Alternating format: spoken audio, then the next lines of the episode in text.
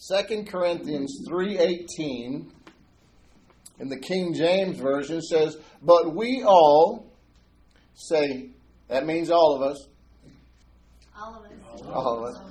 But we all with open face beholding as in a glass or mirror the glory of the Lord are changed into the same image from glory to glory even as by the Spirit of the Lord.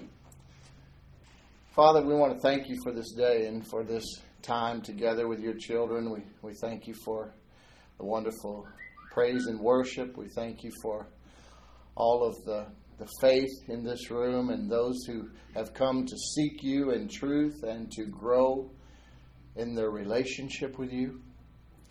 I ask that they all be met at their point of need whether it's physical, emotional, financial, relational.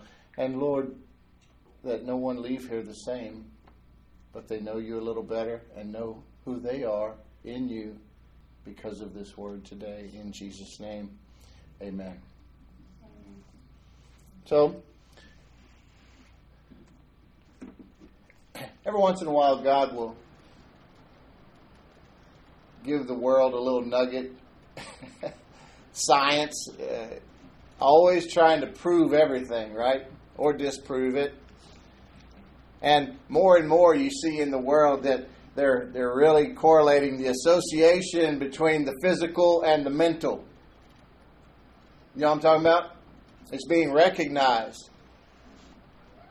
Of course, our, our Bible says, as a man thinketh in his heart, so is he.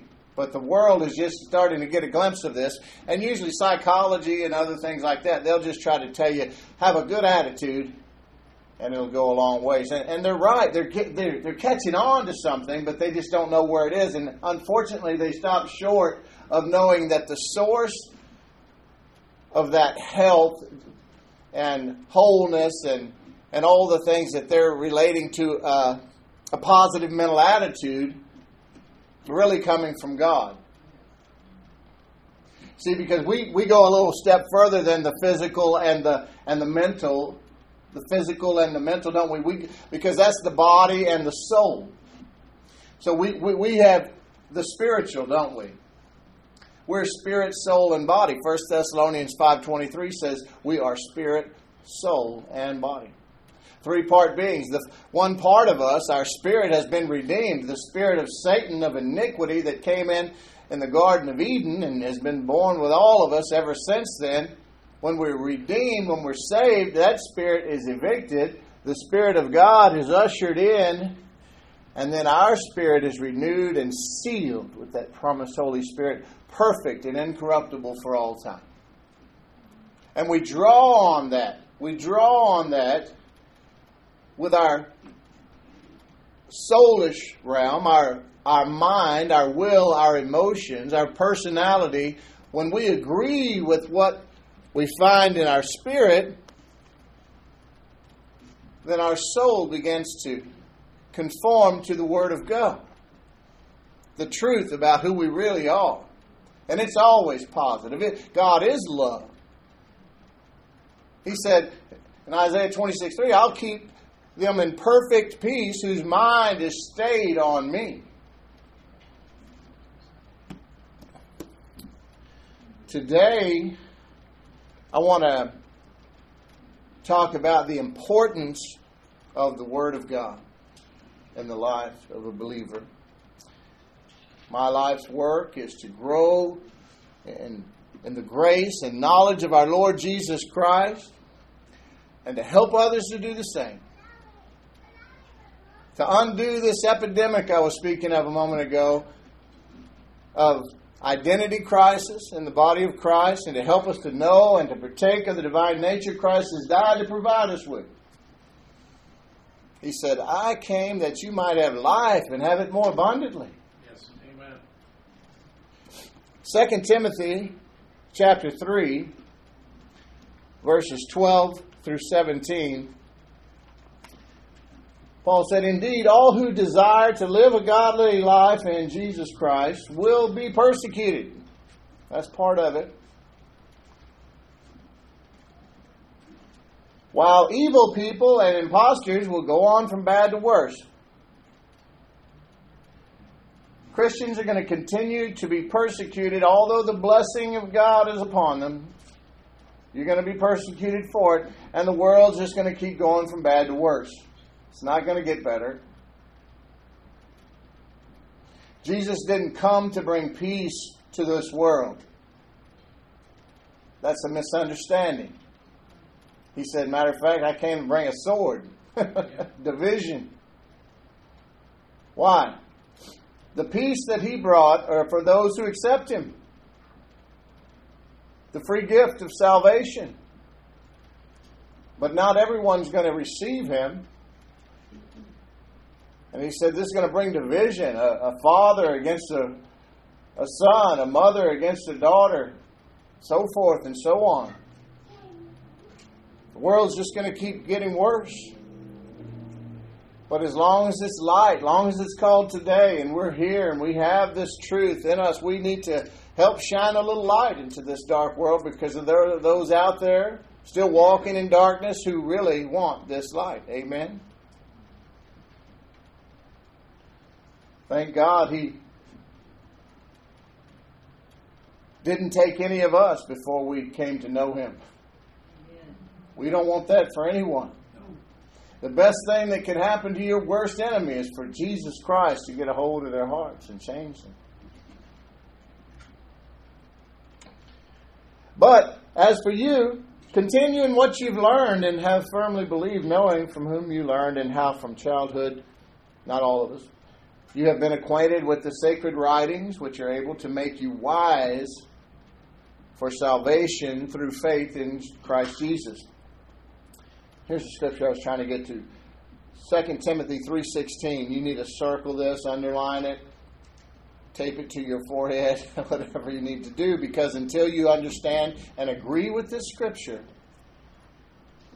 you're going to make excuses for your life and allow others to do the same. All scripture is breathed out by God. God breathed, inspired by God. All scripture and profitable for teaching, for reproof, for correction, and for training in righteousness, that the man of God may be complete, equipped for every good work. All Scripture is God breathed. This is not a book written by men about God, it's a book written by God to you through men.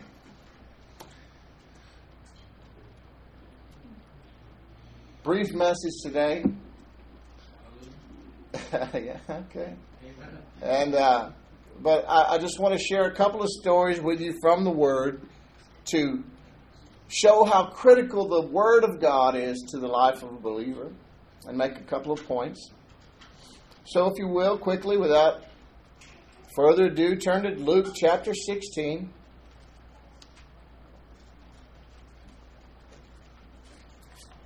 I'm going to read Luke 16, starting at the 19th verse. I'm in the English Standard Version today. There was a rich man who was clothed in purple and fine linen, and who feasted sumptuously every day. And at his gate was laid a poor man named Lazarus, covered with sores, who desired to be fed with what fell from the rich man's table. Moreover, even the dogs came and licked his sores. Gross. The poor man died and was carried by the angels to Abraham's side. The rich man also died and was buried. And in Hades, being in torment, he lifted up his eyes and saw Abraham far off and Lazarus at his side. And he called out, Father Abraham, have mercy on me, and send Lazarus to dip the end of his finger in water and cool my tongue, for I am in anguish in this flame. But Abraham said, Child, remember that you in your lifetime received your good things, and Lazarus in like manner bad things. But now he's comforted here, and you are in anguish. And besides all this, between us and you, a great chasm has been fixed, in order that those who would pass from here to you may not be able, and none may cross from there to us. And he said, Then I beg you, Father, to send him to my father's house. For I have five brothers, so that he may warn them, lest they also come into this place of torment. But Abraham said, They have Moses and the prophets. Let them hear them. And he said, No, Father Abraham, but if someone goes to them from the dead, they will repent. He said to him, If they do not hear Moses and the prophets, neither will they be convinced if someone should rise from the dead. So many points we could make from that passage of Scripture. I could go on for a week or so. But I want to try to stay and focus on what we're talking about today the necessity of and, and importance of the Word of God in the life of a believer, of you.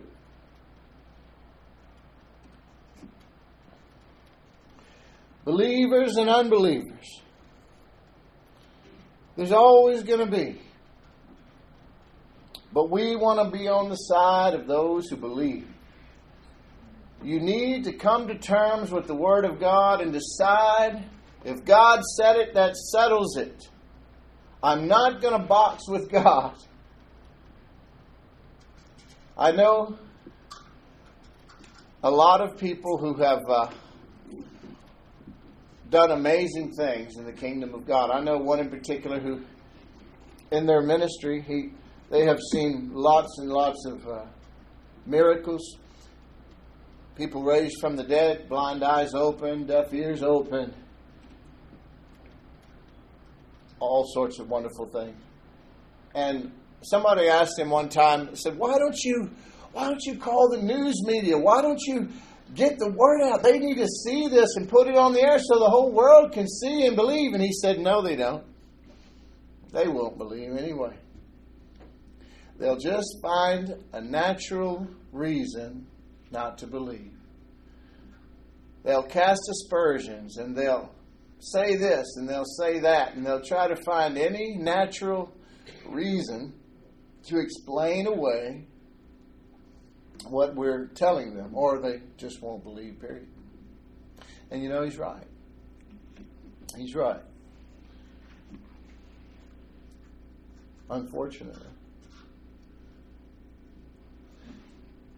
Jesus was telling us in this passage of Scripture, this parable that he wrote that he said they have he wanted them to, to go back and tell his family, right? This man was suffering in hell.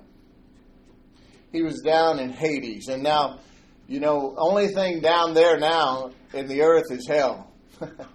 Paradise is gone from there. It's when Jesus ascended, he took all of those who had gone before believing and waiting on Him, who were separated from hell down there by this great chasm and waiting for Him in paradise. He took them with Him to heaven.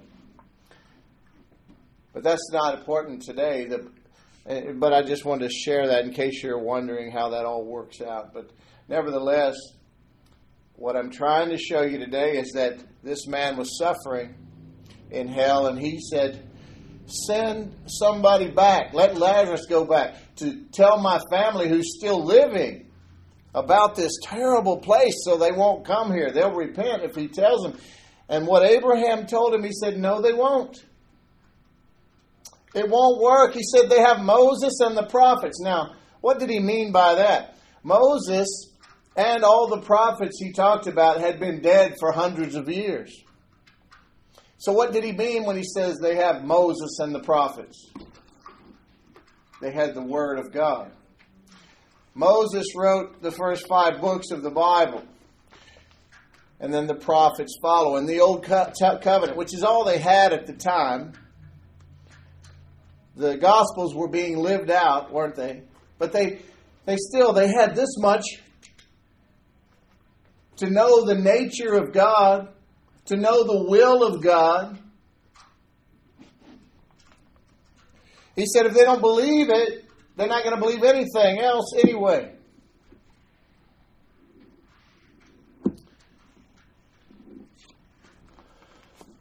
Look at 2 Corinthians. We're just going to flip through for a minute. 2 Corinthians chapter 4. Y'all with me today? Yes, sir. It's like dead air out there. I hope you're just soaking it all in, making notes, contemplating these things. 2 Corinthians chapter 4. Remember how last week we were talking about the fact that we have this great treasure, the light of God, the life of God, in these jars of clay, these earthen vessels, these bodies that we live in. Remember that? Yes. That's the same chapter, 2 Corinthians chapter 4. But look here. Let me see here. 2 Corinthians chapter 4. Paul says, Therefore, having this ministry by the mercy of God, we do not lose heart, but we have renounced disgraceful, underhanded ways to refuse to practice cunning or to tamper with God's word. But by the open statement of the truth, we would commend ourselves to everyone's conscience in the sight of God. And even if our gospel is veiled, it is veiled to those who are perishing.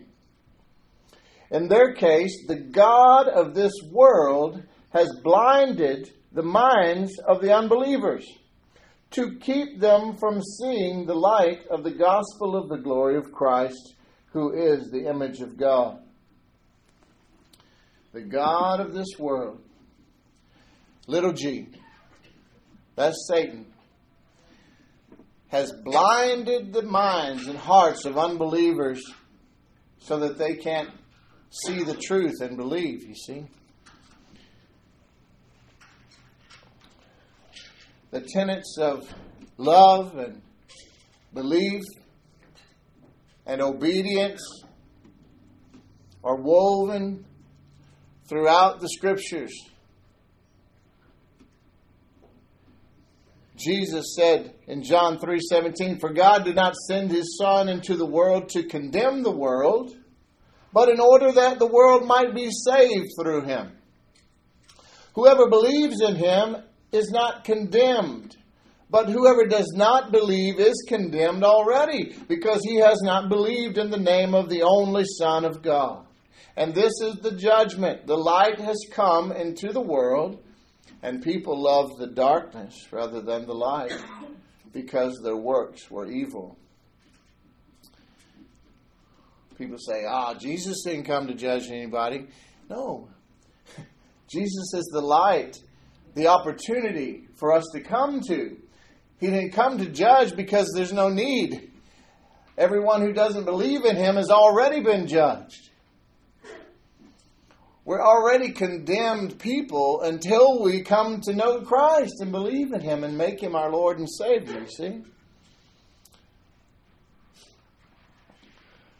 I was here on, um, I was here Thursday, but no, I was here Thursday, but I was here Wednesday also, just briefly to come and peek in on uh, the rehearsal of the praise and worship team.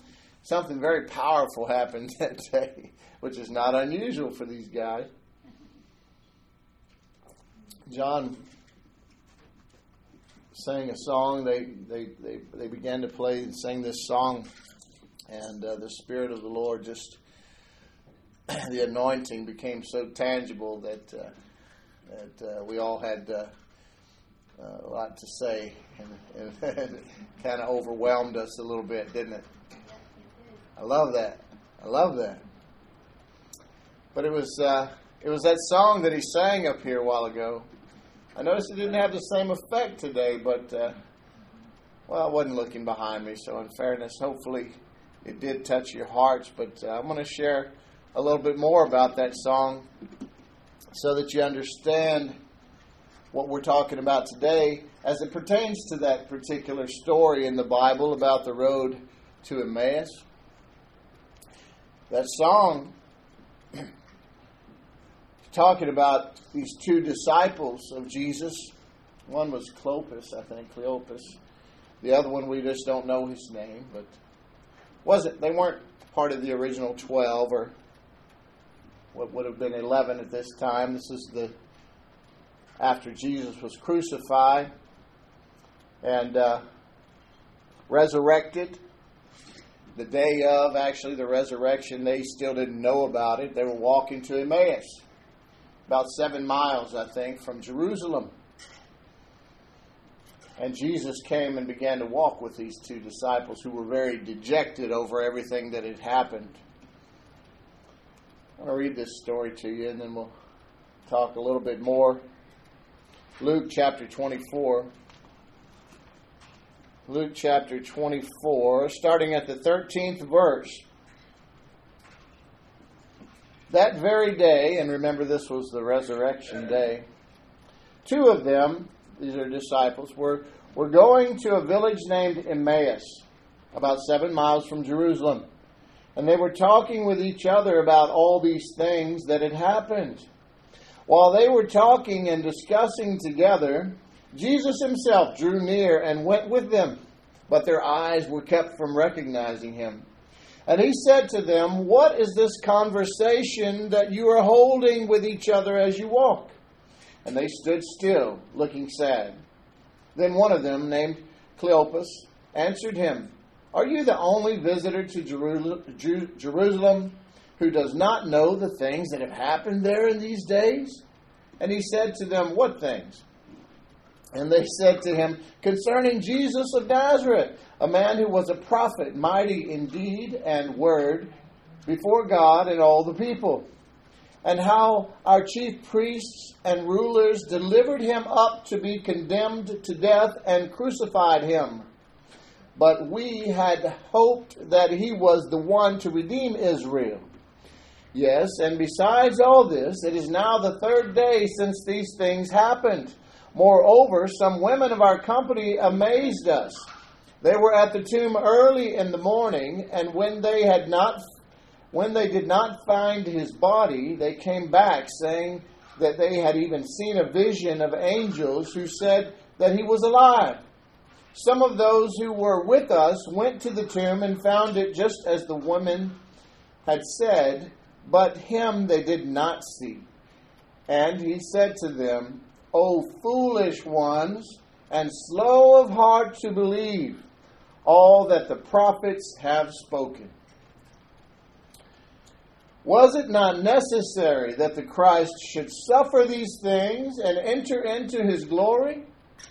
And beginning with Moses and all the prophets, here we go again, he interpreted to them in all the scriptures the things concerning himself. So they drew near to the village to which they were going. He acted as if he were going further, but they urged him strongly, saying, Stay with us, for it is toward evening, and the day is now far spent. So he went in to stay with them. When he was at the table with them, he took the bread and blessed it and broke it and gave it to them. And their eyes were opened and they recognized him. And he vanished from their sight. They said to each other, Did not our hearts burn within us while we talked, while he talked to us upon the road, while he opened to us the scriptures? And they rose that same hour and returned to Jerusalem, and they found the eleven and those who were with them gathered together, saying, The Lord has risen indeed and has appeared to Simon. Then they told what had happened on the road and how he was known to them in the breaking of the bread. Thank you, Lord. Can you imagine that Bible study? A seven mile walk with Jesus Himself, taking you through the entire Old Covenant, the Old Testament, showing you how it all pointed to Him. Every word, every sacrifice, everything in types and shadows, all pointing to Him, the risen King. Why, oh, why, oh, why did he have to walk for seven miles with them incognito? Wouldn't it have been more efficient and effective if he just said, Hey, looky here, it's me? Why? Why did he do it the way he did it? Because, well, for you, really, and for them, he knew he wasn't going to be with them forever, physically. But this would be. And the same goes for you. This word will be the only thing remaining when everything we know and see is burned up. This word will remain. You can take this to the bank. You can count on this. And if you will begin to live your life based on trust in Jesus Christ, who is the Word made flesh, coupled with the anointing, the fire of the Holy Spirit of God, you'll be stronger than horseradish. no weapon formed against you will prosper. All the things pertaining to you for life and godliness that God says you do have, you will have.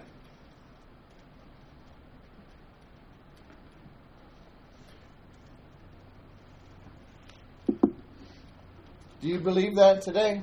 Yes. So the Word teaches us how to live the Christian life, doesn't it? Jesus lived it out in Matthew, Mark, Luke, and John.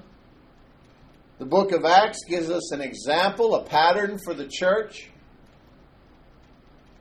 And the rest of the epistles the apostles labor to show us how to how to live it out. To walk in the light to know god's character and what pleases him. Ephesians 5.10 find out what pleases god and what displeases him. It also helps us to differentiate between those who belong to him and those who do not, doesn't it? You can tell a tree by its fruit. Those who do not, still being blinded by the cares of this life and the God of this world. But the number one reason why, what was the song? Why do we look to the Lord? Why do we look to the Lord, to the Word of God? Why do we look unto Jesus, the author and finisher of our faith?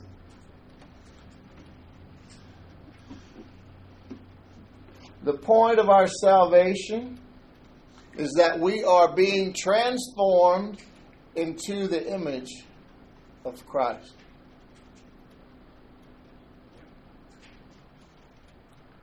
Glory to glory.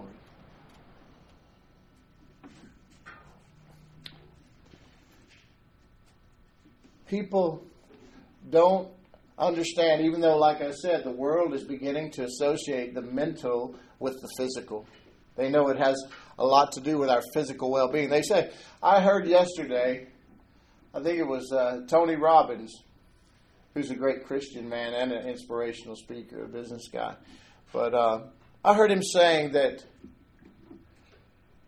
the number one cause, I think it was in Pennsylvania or somewhere, they did a huge study. You know how they're always studying something. The number one cause of people dying from their first heart attack, like you expected to have more than one, is is uh, is the fact that they're unhappy in their work. Not cholesterol's through the roof or diabetes or any of these things. They're unhappy in their work. people, you have a purpose. And if you have never sought God to find out what you're supposed to be doing and where you're supposed to be, which you should be doing about everything. Where are you going to church? There are many pastors who try to build kingdoms unto themselves. I've heard of terrible stories, and I've even been a part of some that, that directed at me. When people try to leave a church, they will just they'll come against them, the whole congregation, the pastor, tell them, "Oh, you're wrong, you're going to hell." and then they'll go and they'll try to get everybody they can to be in that church. And when people come to me, whether coming or going, I love them either way. I always, always, always, any of you who've come to me about these things, and many have, I always say the same thing. What's God told you to do? I want you to do what God's telling you to do. You're supposed to be where God wants you to be because that's where the provision for your life is for this season of your life. I'll help you to pray. I'll help you to hear God. I don't want anything from me. I want God for you. Amen. So, glory to glory. We're meditating, focusing, magnifying, contemplating the Word of God. And we're being transformed into His image. The world tells you, hey, we're starting to figure this out. Mental, physical, it's, it lines up. Okay, well, Philippians 4 8 already told me in my Bible, brothers, whatever is true, whatever is honorable, whatever is just, whatever is pure, whatever is lovely, whatever is commendable, if there's any excellence, if there's anything worthy of praise, think about these things. Hello. Why? Because there is life in God's truth. Romans 8:29 he says for those whom he God foreknew he also predestined to be conformed to the image of his son in order that he might be the firstborn among many brethren.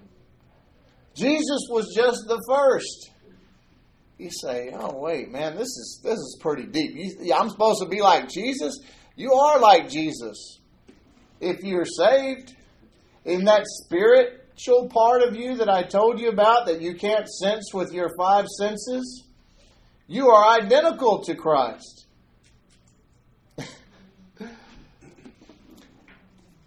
You say, yeah, but I'm talking about this right here, this right here that I struggle with, and this right here, this is really who I am. No, it's not.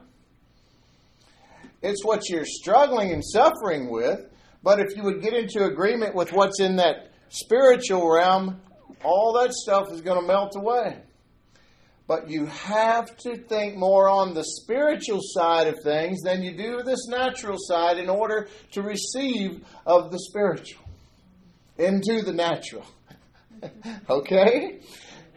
How do I know this? 1 Corinthians 3 17 and 18 says, Now the Lord is Spirit. And where the Spirit of the Lord is, there is freedom. Are you with me? John 4 24 says, God is a spirit, and those who worship him must worship him in spirit and in truth. Jesus said in John 6 63, It is the Spirit who gives life, the flesh profiteth nothing.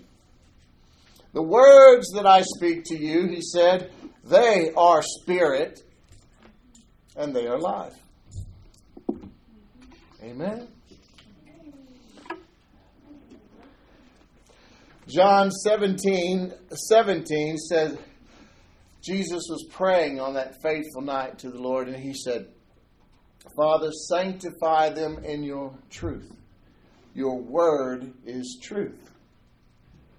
So you are sanctified or set apart and made holy by this word. Amen. Second Corinthians 3:18 says, "And we all say, that's us, That's us. with unveiled face, What's that mean? That means in the old covenant, everything was in types and shadows. Now, Jesus Christ, the only secret God had, has been revealed to his children. Now, instead of one priest going into the Holy of Holies in the presence of God once a year with a rope tied around his leg, so if they had to drag him out dead because of some sin in his life, you and you and you and you and you can run boldly right into his presence now without fear of judgment or punishment because of what Jesus has done for you. Hallelujah. You can run right to the throne and expect mercy and favor and grace for the time of need. Abba, Father, I need you. Come on, I know, I know, I know.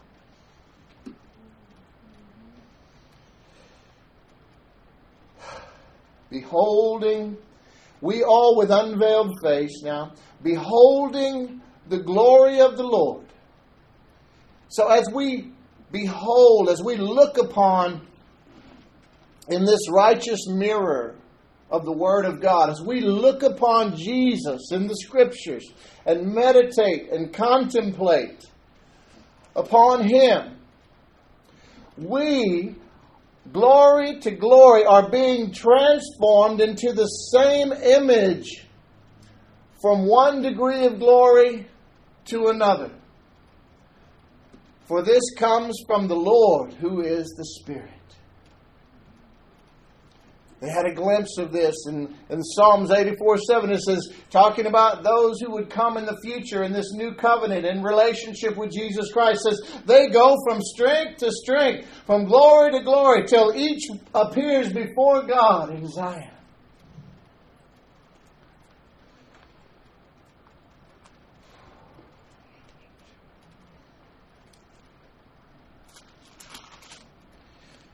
You know the great love chapter? The one hanging on the wall when you walk in my house? 1 Corinthians chapter 13. You ever read the ending of that? We all, we all love the part about how love is patient and kind does not envy or boast. Well, as we're going through this life based on love and faith, faith expressing itself through love, isn't that what God says the only thing that matters? Listen, 1 Corinthians chapter 13, verse 8 love never ends or never fails. As for prophecies, they will pass away. As for tongues, they will cease. As for knowledge, it will pass away. For we know, talking about now, we know in part and we prophesy in part. But when the perfect comes, this is the return of Jesus, the partial will pass away. When I was a child, I spoke like a child, I thought like a child, I reasoned like a child. When I became a man, I gave up childish ways, and now we see in a mirror dimly. This is the mirror. We see in a mirror dimly, but then we will see face to face. Now I know in part, then I shall know fully, even as I am fully known. So now, faith, hope, and love abide, these three, but the, the greatest of these is love. Pursue love and eagerly desire spiritual good. One more, one more scripture. Come on, Chris. First Corinthians. First Corinth, no, First John. First John, all the way the letters in the back. 1 John 3 2. Beloved, we are God's children now. And what we will be has not yet appeared. But we know that when He appears, we shall be like Him. Because we shall see Him as He is. And everyone who thus hopes in him purifies himself as he is pure.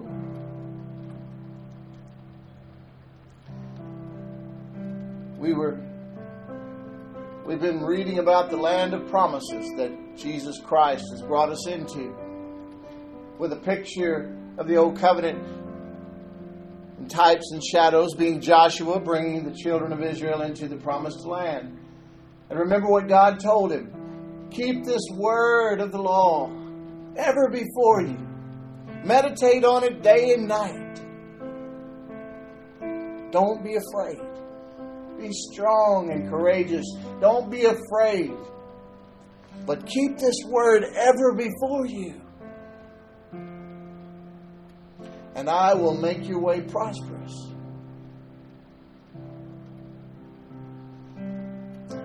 You have a better covenant with better promises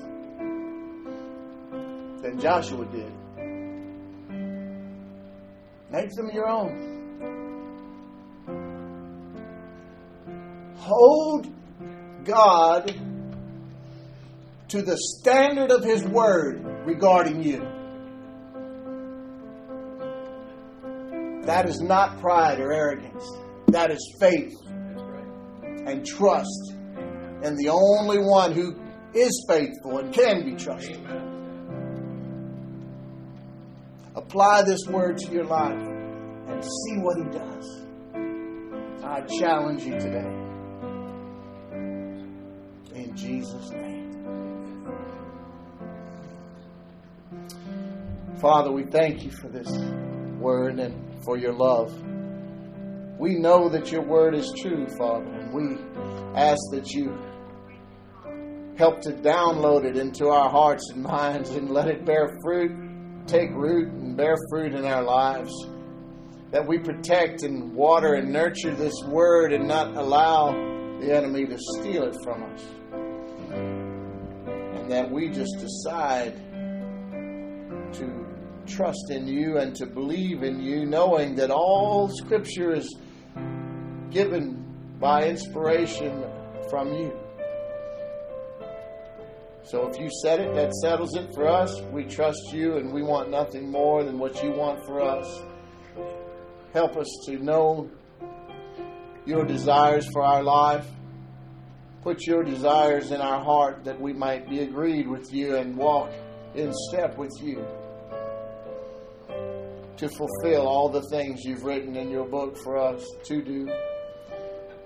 Thank you for making us all vessels of honor for your great house and for loving us so perfectly. In Jesus' name, amen.